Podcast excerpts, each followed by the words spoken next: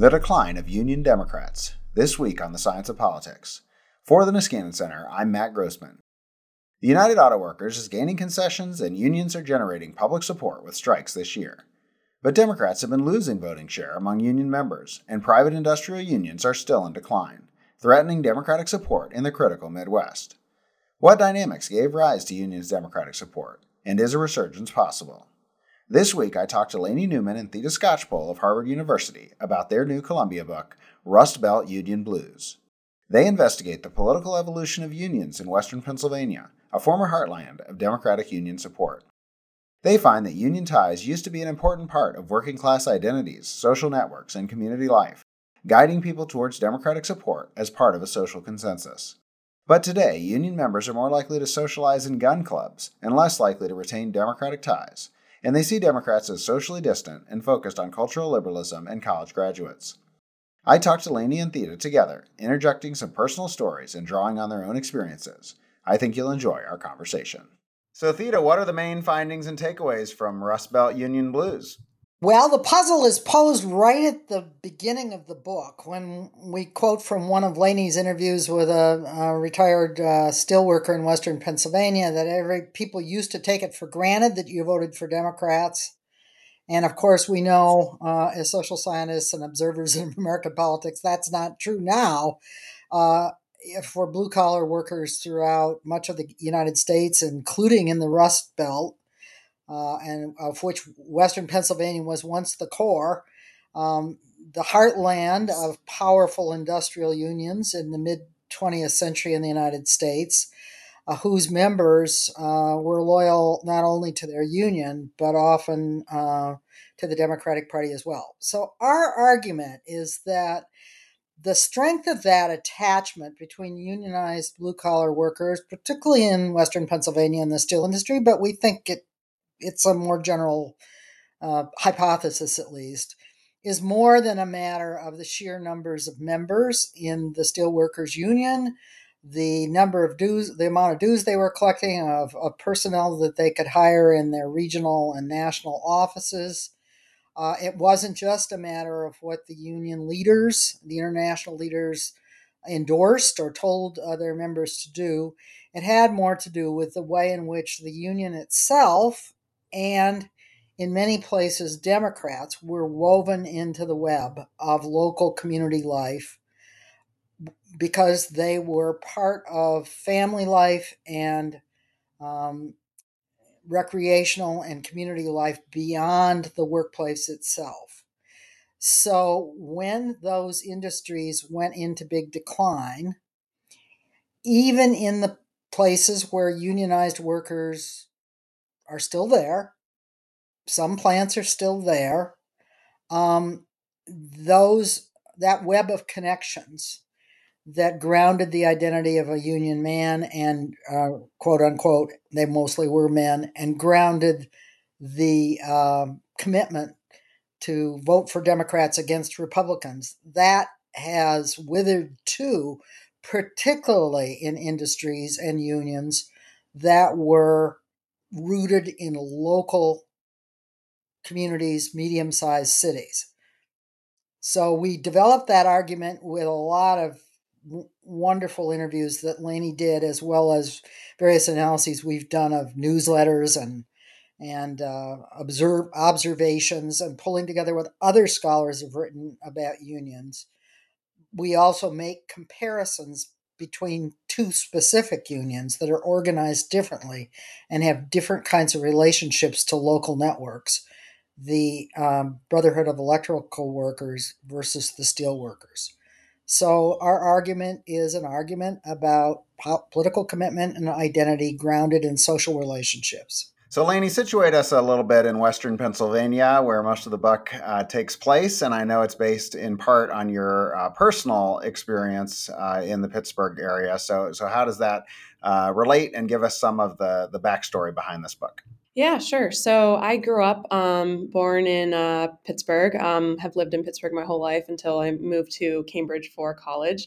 Um, and I guess my interest in sort of understanding the evolution of Western Pennsylvania um, as it relates to electoral outcomes started probably when I was in high school and um, working a little bit, uh, volunteering um, just for the Democratic Party um, and, and, and doing some door to door knocking, that type of thing.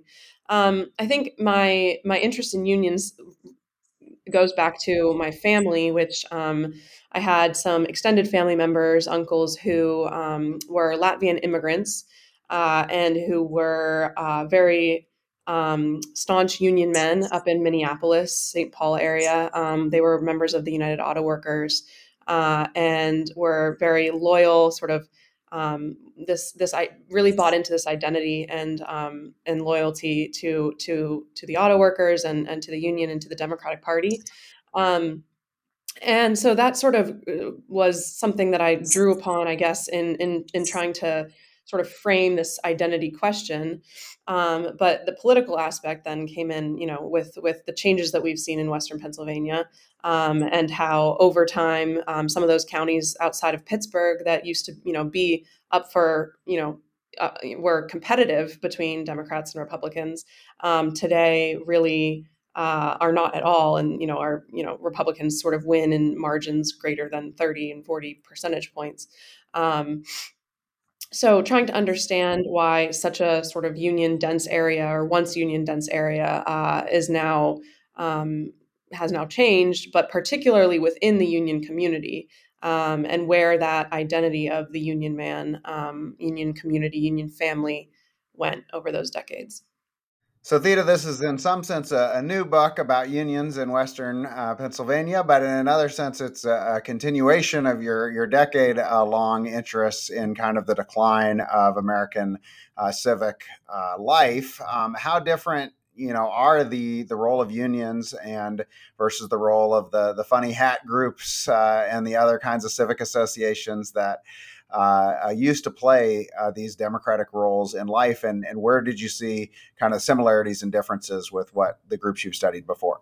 So, part of the answer here is that the people who were in unions, even the most left leaning unions in the middle of the 20th century, were also members of the various uh, cross class fraternal and ethnic associations that uh, were rooted in those same communities. And they went back and forth holding events at different at, at each other's headquarters or drawing on each other's occasions, uh, social occasions, and loyalties.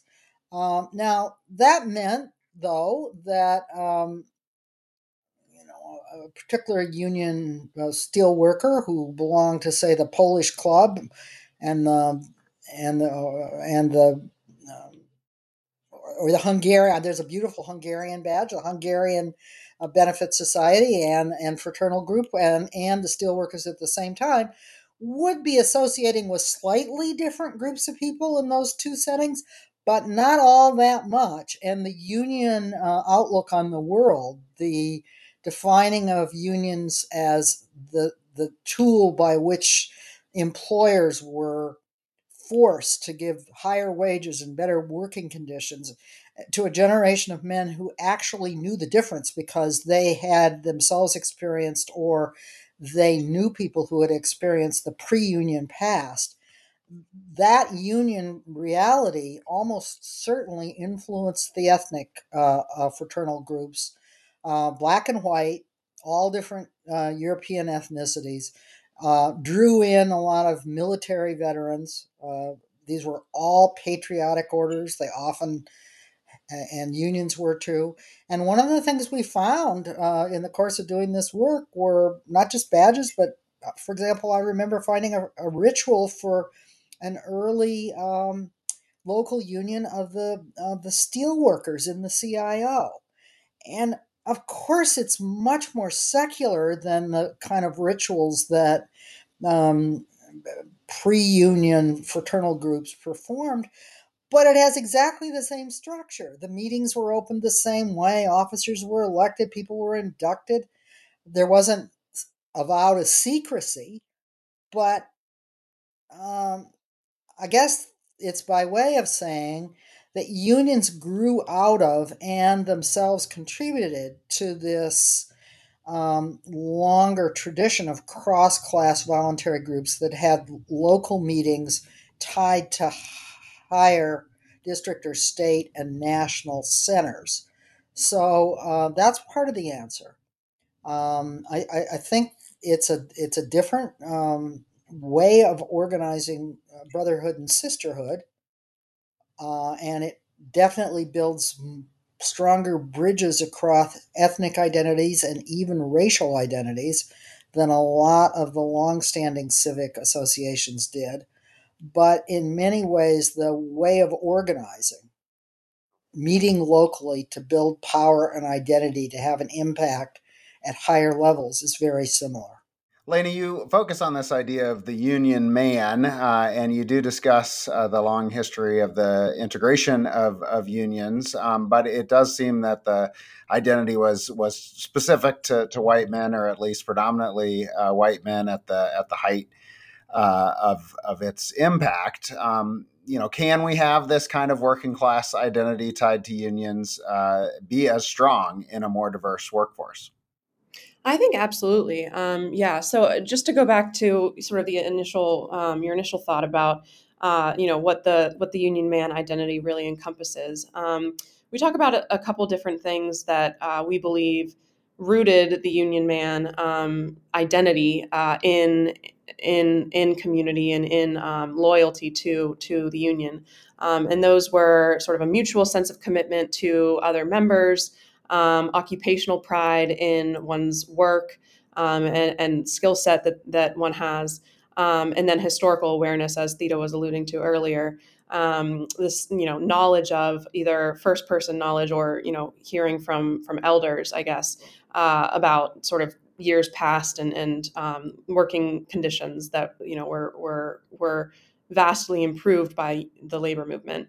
Um, and so I, I, think that I think that those things, um, you know, being uh, connected with one another in um, in unions and then connected with the community as a whole uh, um, via the cross uh, institutional array of different civic organizations in a lot of these towns wasn't necessarily specific to um, a certain race or ethnicity. In fact, I talked to a lot of retirees who were who discussed how they were at times members of multiple different ethnic clubs. They would be, you know, they'd hold a card to um, the Lithuanian club and also the Polish club because everyone would get together on, you know, in different days and um, in different places. Um, and so I think that I think that uh, as time went on, the the um, it, it did become more of a sort of diverse identity, including, um, you know, being when women were were integrated into a lot of these unions, um, and I, I, think that I think that it can apply to today's current workforce. In fact, um, I heard uh, an interesting interview of a um, member of the United Auto Workers, a woman who who basically was pulling on all of these similar strands um, of you know identity and loyalty and you know sort of occupational pride. You know his, her her her father had worked in the same plant and and this was in the context of the current strikes that are going on. Um, and i found it really fascinating because i think that it is exactly the same sort of um, components of of what really re- what created that union man identity. Um, and, and i think that the only thing that sort of makes it you know in our heads is the picture of a, a, you know the white man from the 1950s is is because that's what it was at that time. Um, but you know moving forward i think that the identity itself uh, isn't necessarily tied to a specific race or or gender. You know we should also say that um, we were well aware as we were working on this book that the fashion right now is to talk about race as a sort of global all determining factor um, so um, we paid careful attention to what we could learn for the period in the mid 20th century and then on through the end of the 20th century to the present about um, something that has been studied statistically. Union membership does tend to create bridges across black and white, uh, whites and Hispanics uh, as well as the gender divides that Lainey was talking about, more than other kinds of involvements, precisely because of this kind of horizontal loyalty that is, um, and the sense that we're in this together, and if we don't hang together, we're we will hang together. So, I mean, I I think that um, w- appeared in our interviews. And one of the striking interviews that's in the book, and Lainey will correct me if I've got this wrong, is is with a West Virginia person who was referring to somebody in the in the mine workers union who said that uh, yeah, you know, they were prepared to uh, work closely with uh, with African Americans and, and and listen to the messages about economic bargaining and politics.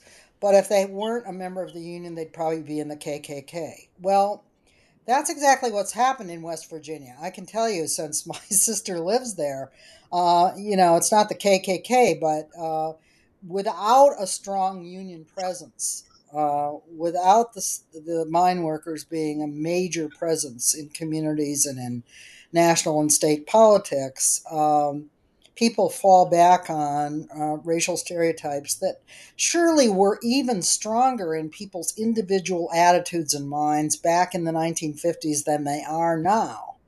Uh, so, if a lot of social scientists study race as if it was a matter of attitudes in the heads of disaggregated people, actually, most people have a mixture of attitudes that can be activated and stereotypes that they believe in that can be activated and ideals that they think about that can be activated in very different ways depending on who they're interacting with and what they're doing with other people.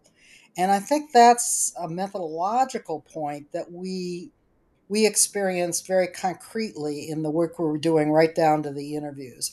And it's why um, we think that a predominantly white industry and a predominantly white male ranks of, of unionized steelworkers, there are fewer now, but they're still there. Um, they're not switching to Republicans and voting for Donald Trump because they're more racist now. It's because something's missing in their uh, social networks, not because uh, stuff in their heads has necessarily gotten more toxic so that's that's both a methodological point, which actually we're pretty serious about, mm-hmm. uh, and uh, it's a it's a point about race. That race isn't some unchanging, you know, lump. It's a set of potentialities uh, that can be activated or not in different circumstances. But part of what you're challenging uh, is uh, more of a I guess, global understanding within political science uh, that uh, racial and cultural issues have become uh, both more salient and more divisive uh, between the, the left and the right, uh, while uh, class issues have either become less so or at least relatively less so. Um, and you know, as you know, the income divides are, are declining in lots of the the uh, democratic world, and education divides are increasing in lots of the educated world uh, and the relative salience of culture war issues is, is increasing. So even if people are not getting more racist, um, it could be that uh, racial and other cultural attitudes are dividing us more uh, than economic attitudes or more than they used to. Um, you know, to what extent can you uh, have a kind of a local story to something that the, the world is experiencing? Uh, well, um, you know, you pointed to the educational divide, which is an educational credential divide, isn't it? It's a divide about those who spend time in college and those who do not. And if you've got a bigger mixture of people who've been to college, that's a local setting they've been in where uh, I didn't in I would just observe that over the last 20 years, colleges have become hotbeds of identity talk 24 7. Uh, there are reasons for that, and of course, it's connected to larger social changes. And I, I don't in any way want to suggest it's uh, have a, a, pejorative take on it. I mean, I people like me weren't here uh, 40 years ago, so I mean, that that um, there are reasons for these things that are in the real world, but by local, we don't necessarily mean um, physically local. It happened that in the steelworkers, the physical local and the density of networks of interactions inside and outside of work, particularly outside of work, um, coincided. They didn't coincide as much for the electrical workers, and they don't coincide in the same way for college credentialed people. but you still have to look at who people are interacting with, what they take for granted, who they think they are, which politicians and leaders they think are on their side, and which politicians and leaders they think are on the other side, what television networks they watch is part of it too. Uh, and that tends to be pretty socially embedded. Um, I don't know a lot of people watching Fox News, but when I go out into the world to talk to my Tea Party people, or if you talk to blue collar people, you're going to hear that that that's what they're they're watching. Uh, so, I mean, I, I I hope I'm answering this question. I don't think this is a an either or, but I do think that um, just looking at attitude data without understanding the context in which the answers, the questions are framed and the answers are given, is a sufficient methodology for understanding, for example, the role of race in politics. I would, I would just add on to that um, that I think that the sort of the the salience of racial and cultural issues manifest and sort of play out on the local level right so i think that though you know the trends are uh, that and the dynamics are, are global quote unquote because i guess these you know these are narratives that we're seeing um, in the media and uh, you know in polling data and and what have you. Anyway, I think that the the way that people experience those changes and and those those narratives being played out is very is very local, um, and the messages that people are listening to, um, the political signals that people are receiving and adhering to. Um, is a product of those local interactions and those individual interactions, um, even though they're playing out on like the backdrop of these broader trends. So part of the story is is about um, social connections of these people to the Democratic Party that have been lost. Um, but part of the story has to be about what the image of the Democratic Party is is today, and uh, having seeing those people as as not me. Um, you t- discuss uh, the the transition in Pittsburgh uh, to the focus of the the, de- local Democratic leadership on eds and meds as being the economic potential uh, for uh, the the city.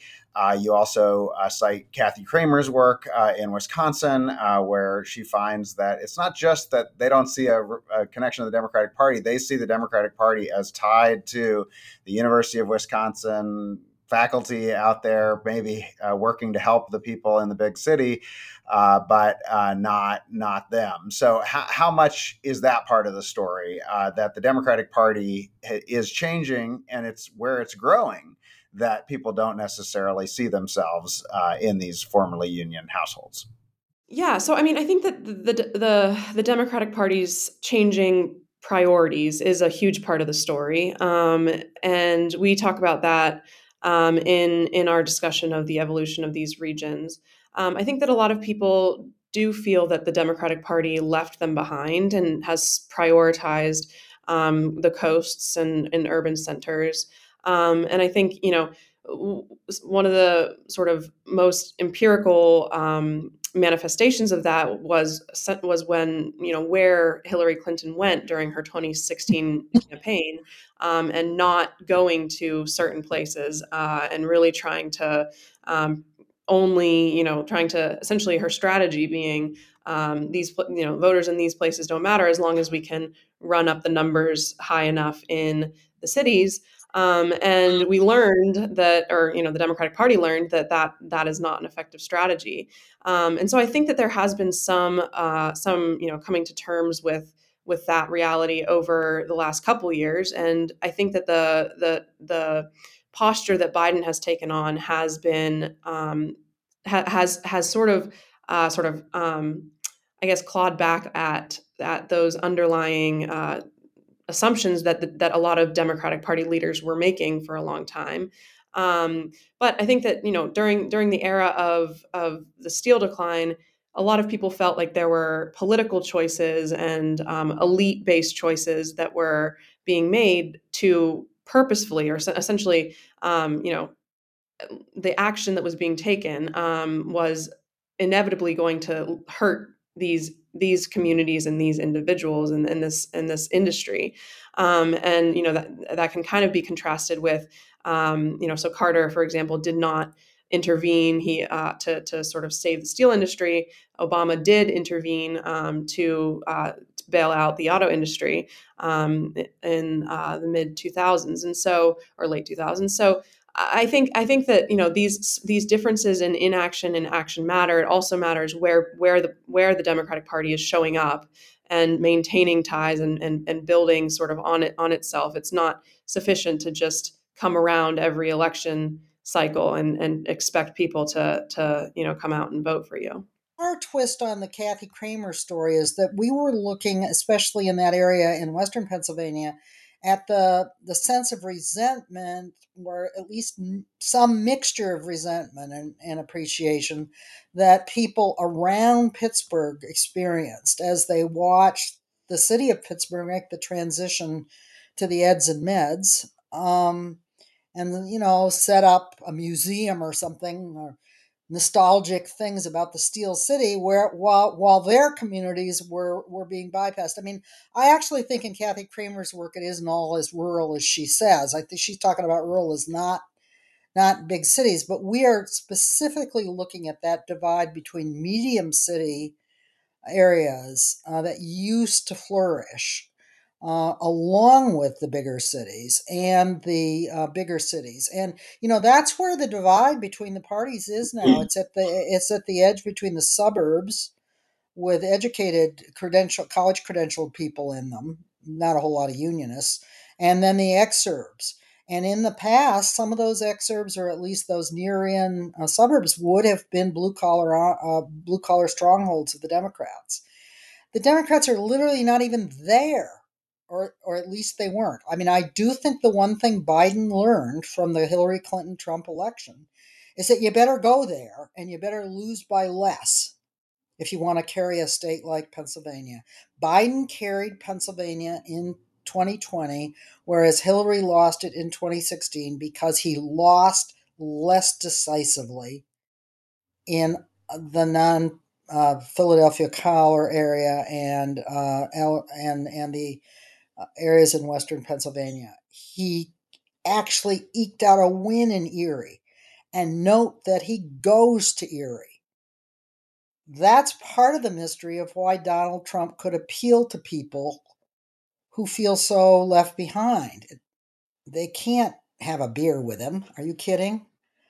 And I'm not even sure very many of them think he's going to carry through on his promises, but they think he goes to where he is. His his his rallies are always cited in these kind of medium city areas, uh, and he's always saying, "I understand your resentments." Um, so uh, when I did research after the Trump election in 2016, I would go to places like that, and they would say Hillary Clinton never came here. The Democrats weren't here. They sent some young man from Brooklyn, they said. They said that to me in different parts of the country. They sent some young man from Brooklyn at the last minute who told us to do the wrong things. That's what they said. Well, I think the Democrats are beginning to learn that lesson. And in some key states and some parts of states, they're beginning to be there a little more. And that is what we would conclude they have to do. They're not going to revive their ties to the industrial unions in the same way, but they do need to be in these places all the time. So, Lainey, you have a comparison between uh, an industrial union uh, and a building trades union, the electrical workers, um, and you also say a little bit about the uh, about the changes in uh, labor in the United States. But the the big one that that I somewhat left out is the tr- uh, transition to public sector unions, where um, a much greater proportion of union members are now in the public sector than than they used to be. So, so what did you learn from your comparison, and kind of how much of this applies to the modern union workforce, which is a lot different? Yeah, I think that yeah, that's a great question. Um, so, in our comparison between the steelworkers and electrical workers, uh, we we sort of distilled um, different components of the structure of the unions um, and how they communicate with their members, um, how they're able to create member to member ties in different ways. Um, and there are some key differences between the steelworkers and, and, the, and the electrical workers that I think are fairly can, can be can be fairly extrapolated to industrial unions um, versus the craft unions or the the uh, skilled trade unions. So um, steelworkers are very sort of place based um, in that they uh, each local union is centered usually around one um, plant, factory, mill, facility, industrial facility, um, and uh, sort of everyone in at that individual place um, would be part of the same local union. Um, whereas the electrical workers, uh, the electrical workers, um, each local union is a hiring hall, so people are sort of going to the to the, the local union for the next project that they're assigned on, um, but they are not place based um, you know sort of ties because they're the, the projects are changing. They could be it could be that a couple months you're on you know one thing in one, in one county and then then you're on another project in um, you know a, a, different a different area entirely. Um, so there's a lot more sort of fluidity in movement um, and what we saw is that the electrical workers actually were quite effective at keeping in touch with their members at circulating information um, and sort of maintaining um, a sense of community uh, via these these communications to their to their members. Um, and the steelworkers sort of um, deprioritize the community and social aspects of uh, of communication um, during during this sort of decline of of uh, union power from the 50s to today.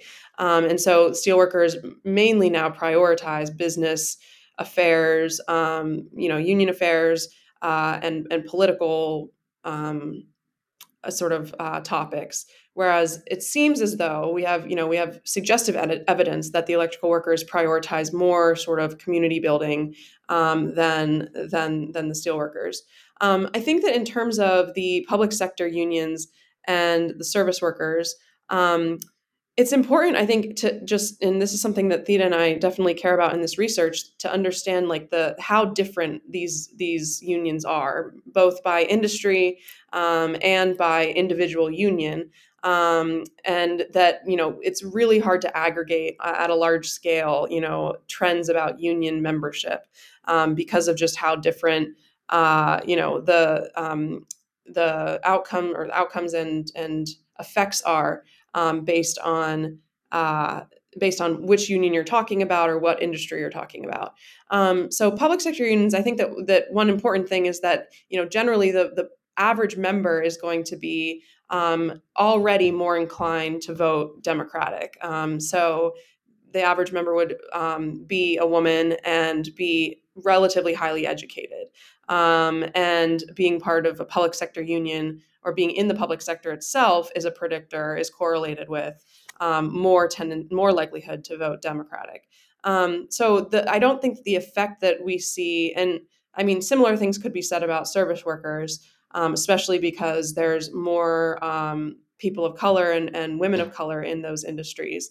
Um, but I think that the effects that we see in terms of the political um, potence of the union would be somewhat diminished um, in both the public sector unions and in the service workers unions. But I think that the identity f- factors um, and the loyalty and sort of the the um, lessons that that our research uh, talks about um, about sort of how how to build a constituency and a community um, around the, the union um, do translate to to other to other types of unions as well. Another comparison really... that you make is with uh, the gun clubs, uh, and many of which uh, require National Rifle Association uh, membership. Um, and that kind of gives a chance to to try to tease out um, what is the role of an issue position, somebody's for gun rights, versus an identity uh, of being a gun owner, versus the actual kind of on the ground social interactions of being at a at a gun club. Uh, how do, how do you see those things working together uh, and comparing to, to the unions?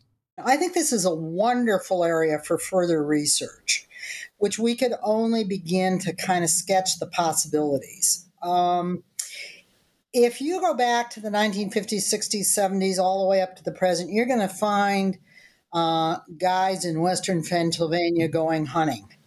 In fact, uh, that we found in our newsletter analysis, which, by the way, is a wonderful kind of way to track change over time if you can get a run of a publication.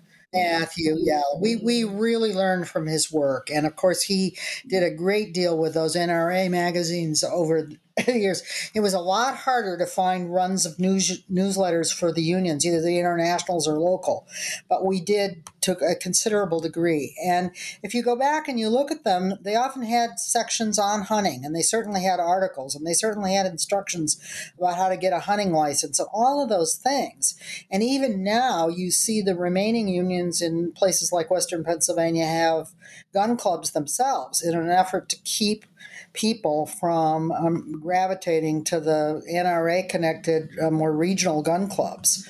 So, um, we're not saying that people don't care about guns. Uh, you know, I think they care about them, they use them, uh, they socialize around gun activities, uh, probably uh, hunting being one of them. Uh, th- there's a lot of good research that shows that shooting ranges and gun clubs have become more important sources of socialization among those people socializing among such people. And that's the point. We were asking the question as union halls disappear as union meetings are harder to, to convene at all or aren't convened, as they don't link up to a web of other groups in a local community among the steelworkers, where were people going? And they were going to gun clubs and to megachurches, often driving long distances, just like um, remaining union workers do to their to the remaining plants. So uh, that means that taking a look at what um, kinds of political elites and national organizations with political messages are connecting up to the gun clubs is important. And um, I think it's been a deliberate strategy on the part of the NRA and other gun uh, uh, gun advocacy organizations to uh, sink roots in a lot of these local facilities, uh, which are places that people go for for drinking, for weddings, for social events, to meet political candidates, just like they used to do those things in union halls or in ethnic halls connected to union halls. So um, we're once again kind of suggesting that not that people stop asking about attitudes. Do you believe in the second amendment? Do you whatever. That's fine. But kind of find out where people are are hearing about the latest on that issue and what where their interactions are and what what kind of informal messages might be carried in those settings. There is a fair amount of good research out there on megachurches that shows that they have lots and lots of internal groups. They often have men's groups and family groups and women's groups and Wednesday prayer sessions. So there are many, many places where people can get the message to be a good citizen, you got to vote, and to vote, you got to vote for a Republican the same kind of messages that they would have gotten through unions in the past on the other side. Lainey, one of the analyses that you did um, seemed to show that maybe they're they're getting through a little bit uh, more than than the union side. You went to the parking lots of these uh, f- uh, facilities uh, and saw what kinds of stickers people had on on their cars. So, what did you find there? And and did you find that uh, from a more democratic organizer perspective, uh, a bit depressing about the the likelihood that this is going to turn around. Yeah, so I mean, uh, so the the bumper sticker analysis sort of just grew out of um, uh, me driving around Western Pennsylvania um, to these different areas. Uh, a lot of them along the Monongahela River, going south down to West Virginia. Um, and this was during the pandemic, and so I was thinking about ways that you could sort of like just you know are there you know yard signs or these types of things that signal a particular political affiliation. And i drove by um, an employee parking lot and i was like i'm that's it. I'll go in and check out the the bumper bumper stickers. Um, and so uh, yeah i mean i think that it is it is definitely disheartening um, it would be disheartening for democratic organizers to to know that um, to see that you know a lot of these union members have such conservative leanings. Um, I think the highest rate, the highest number of bumper stickers that I recorded were um, were gun related. So um, a lot of people uh, uh, talking about gun rights and or you know some some of these stickers with you know sort of snarky uh, you know gun pro gun uh, catchphrases or whatever. Um, uh, like gun control is means hitting your target that that type of thing. Um, and but you know, I mean, I think that I think that um, I mean, it wasn't surprising to the to, to people I talked to, to my older interviewees. Um, when I brought it up with them, uh, you know, that the you know I was looking around and I saw that there, you know, all these cars have these conservative leaning bumper stickers. Um, some of my older retirees that I talked to about this were were not surprised in the least. Um, they knew that that change had taken place. I think what's important about it is not only that people are, um, you know, have that people have those beliefs and, and are putting them, you know, out, putting them on their cars to, sh- to, to in that they have the beliefs, but also that they aren't af- ashamed or you know that there isn't a um, that the it that it isn't a culture, I guess, in the community um, uh, where you know he, someone would get kind of like uh, t- you know pushback for that. Um, and I think that in years past there was more of a sense of oh well if you if if some person is defecting um, and is going to do something that would be um, some sort of uh, indicate some sort of disloyalty to the union there would be pushback from fellow union members. Um, but that is not the case anymore. Um, and so I, I'm not sure um, I mean I think that all of these things go to you know how how we could make move or move the sort of the um, in the direction of getting some of those union members back, but I'm not sure exactly uh, where that would start right now. Well, you know, just methodologically, remember, Lainey, this happened during COVID when you could drive around, and you came and told me about it. I got extremely excited, uh, and, and I sent her back. I told her, go back and count go go back and count. Uh, and then we spent a lot of time trying to figure out how we could get a sense of what it was like in the 1950s and 60s. And I don't know. We, we we we couldn't see the parking lots. I don't think that we could have found pictures. But you took it to your retirees and asked them to talk about what it was like. Uh, so it's just one strand of evidence. It doesn't pass the Gary King test at all. But it it it it, it, it we tried to be more systematic about it. And I think what people proclaim publicly does matter. Uh, I remember the Democrats in 19 in 2016 saying, "Oh, yard signs don't matter." Well, um, Yes, they do. Um, especially in these more sparsely populated areas, if you see a lot of yard signs in one direction and not in the other, you get the idea everybody's doing it. And everybody's doing it is uh, that's why everybody in Cambridge, Massachusetts is a Democrat.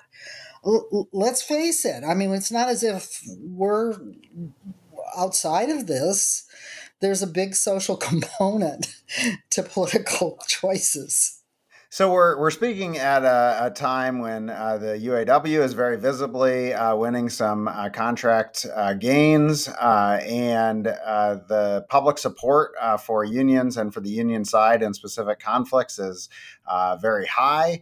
Um, Biden uh, recently visited the, the picket lines of the UAW. Trump tried to hastily do something uh, in, in Detroit to align himself as well. So, uh, what what is the the opening here, um, if there is one? Um, I, I happen to be on a flight that was uh, delayed twice for uh, uh in Detroit for once for uh, uh, Air Force One to come in and same flight delayed for Air Force One to go out. So it may not have been your kind of long term commitment that you all are asking for, but uh, it was very visible uh, uh, attempt to, to show an affiliation. So is is there sort of hope for this uh, connection between the Democratic Party and the unions, or is there a broader opening uh, with with unions being more popular at the moment?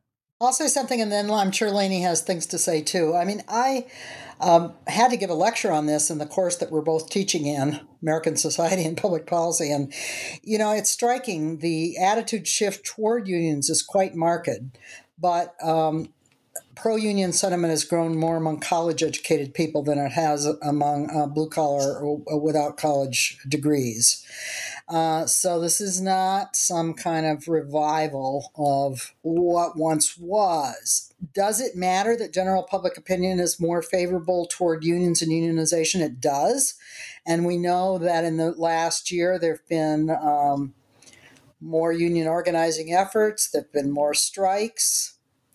Uh, however, uh, it's not likely that this whole thing is going to result in a revival of mass blue collar industrial unionism because a lot of the union uh, victories now are occurring in uh, uh, higher educated occupations, public sector, nonprofits, smaller workplaces in the service sector, even smaller workplaces in the private sector like Starbucks. So, um, uh, all of this is happening, and yet the, the share of private sector unions, workers that are in unions, is continuing to tick down each year. It did even in the last year.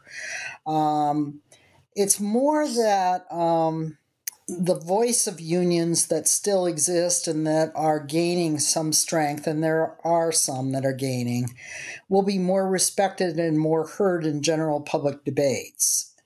And I think it is telling that um, Biden went to the went to the to Michigan. Now the UAW is one of the more vibrant remaining blue collar unions, and it has been for a long time. Uh, it also is the union that benefited from the fact that Obama didn't just let the auto industry go under the way in which Democrats before him let the steel industry go under. So, this is definitely of significance in close fought elections in key states across the Rust Belt. No question about it. But uh, whether there's going to be a, a huge uh, increase in the share of unionized workforce? I don't think so, particularly because we have to remember that so much of uh, industry is shifting to the South, and these are still right to work states that are hostile to unions. Lainey, one of the things that it seems like your work could help explain is that we often find these these context effects in addition to individual level effects. So everything that's you know predicts that you uh, on an individual level vote democratic or republican um, also sometimes has a effect at the geographic level. So education's having an individual effect. Is also having a bigger effect if you live in educated or less educated areas. Same thing with union effects that they're not just whether you're a member but whether you're in an area with high union density. Um, and it does seem like social relationships uh, and um, kind of cultures might be uh, a piece of that. So I, I guess g- give us a sense of whether you think that uh, you know that this affected people beyond just the directly connected, um, and the and whether the change has also done that. And if so, is that kind of a sign that these are going to continue to move in the same direction? That we're unlikely to have a reversal if it's the, the pattern that that Theda mentioned that it's it's well it's what people around you are doing it's how they're changing that are uh, also going to reinforce uh, your change. Yeah, I think that during during the height of big labor, there was an immense impact, um, not only within the unions themselves, but uh, in broader communities um, that that the unions did have uh, on, on, those communities. Um, and so I, I, guess I'll start by saying I think that the family was something that unions prioritized a great deal. Uh, and women were paid attention to in the sense, you know, wives were paid, paid attention to in the sense that um, they were involved in various activities of the unions.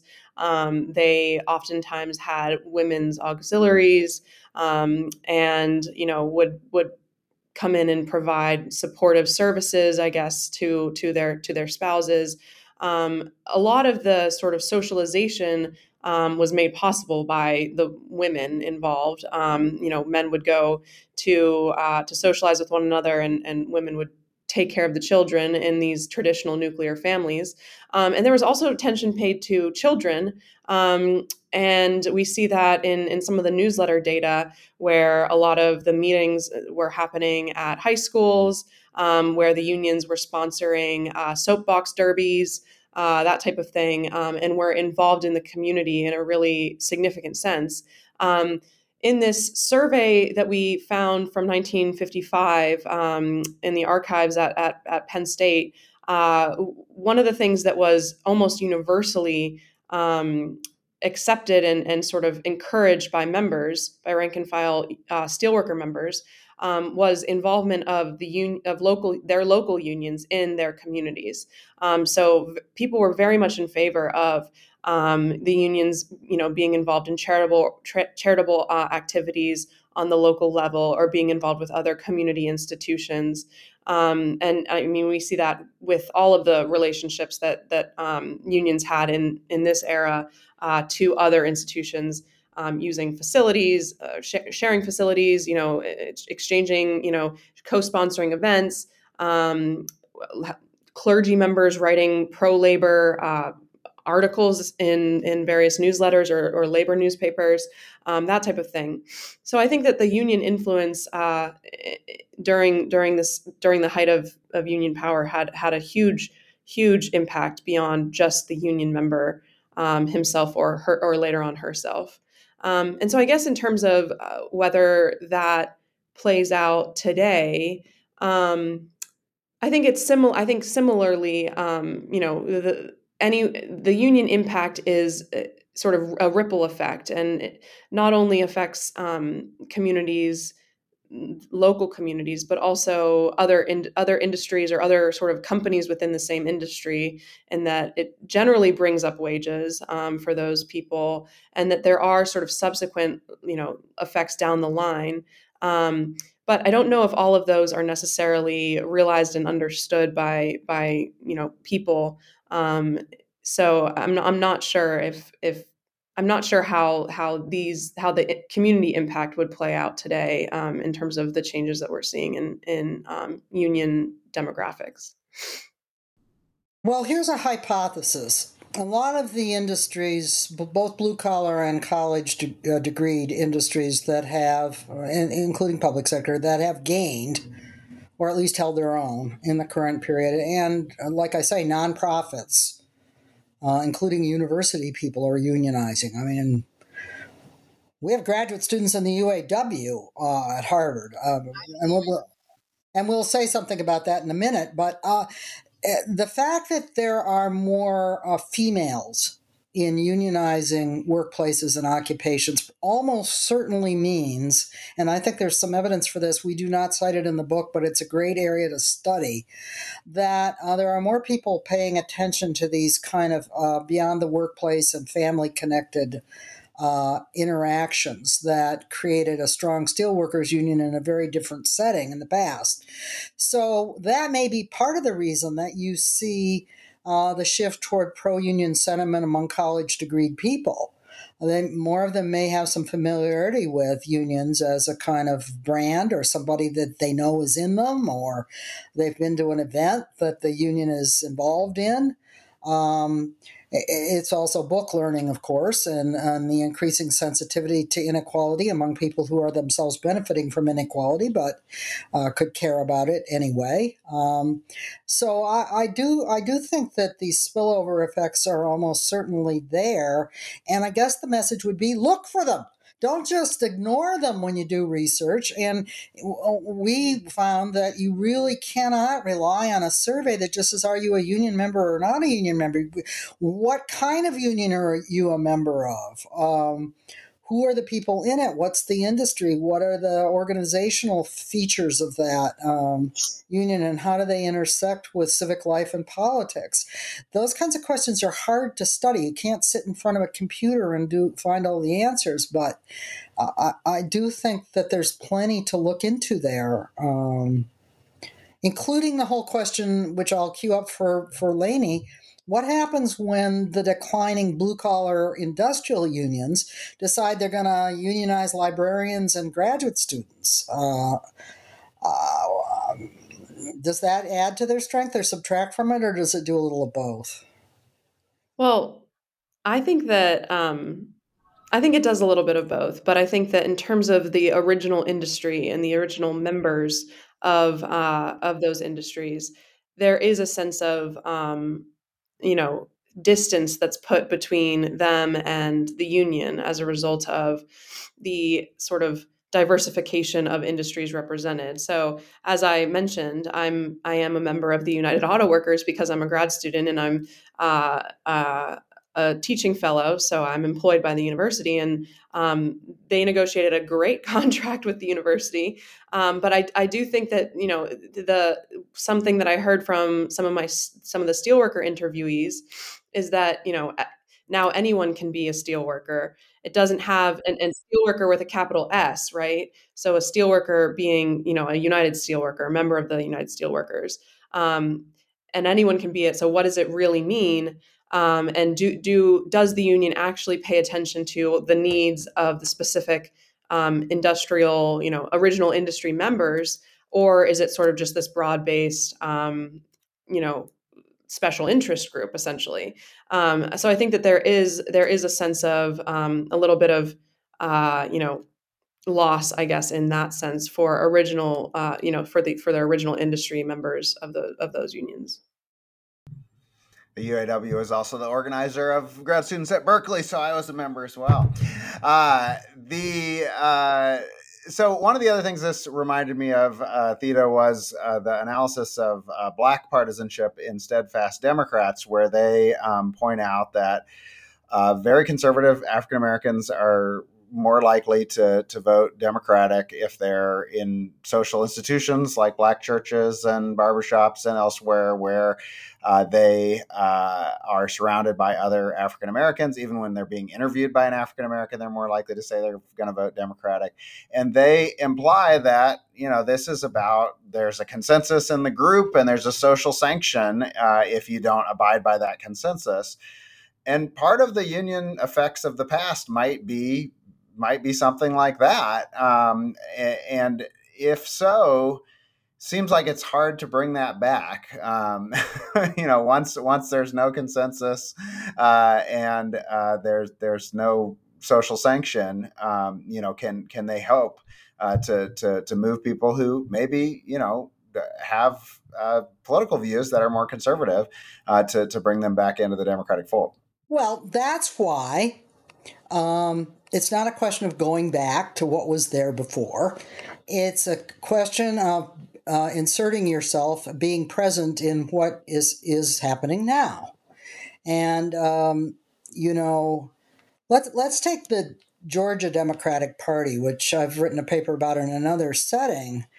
Um, it took them quite a few election cycles, and it took them a conscious decision uh, both the party itself, but groups around the party, to be an ongoing year round presence in the medium city areas of Georgia, not just around Atlanta, um, to improve the margins enough so that you could have a victory for Joe Biden. Now, Joe Biden is not an exciting African American charismatic figure. Uh, so uh, there's an awful lot of consultants that'll tell you you can't win without one.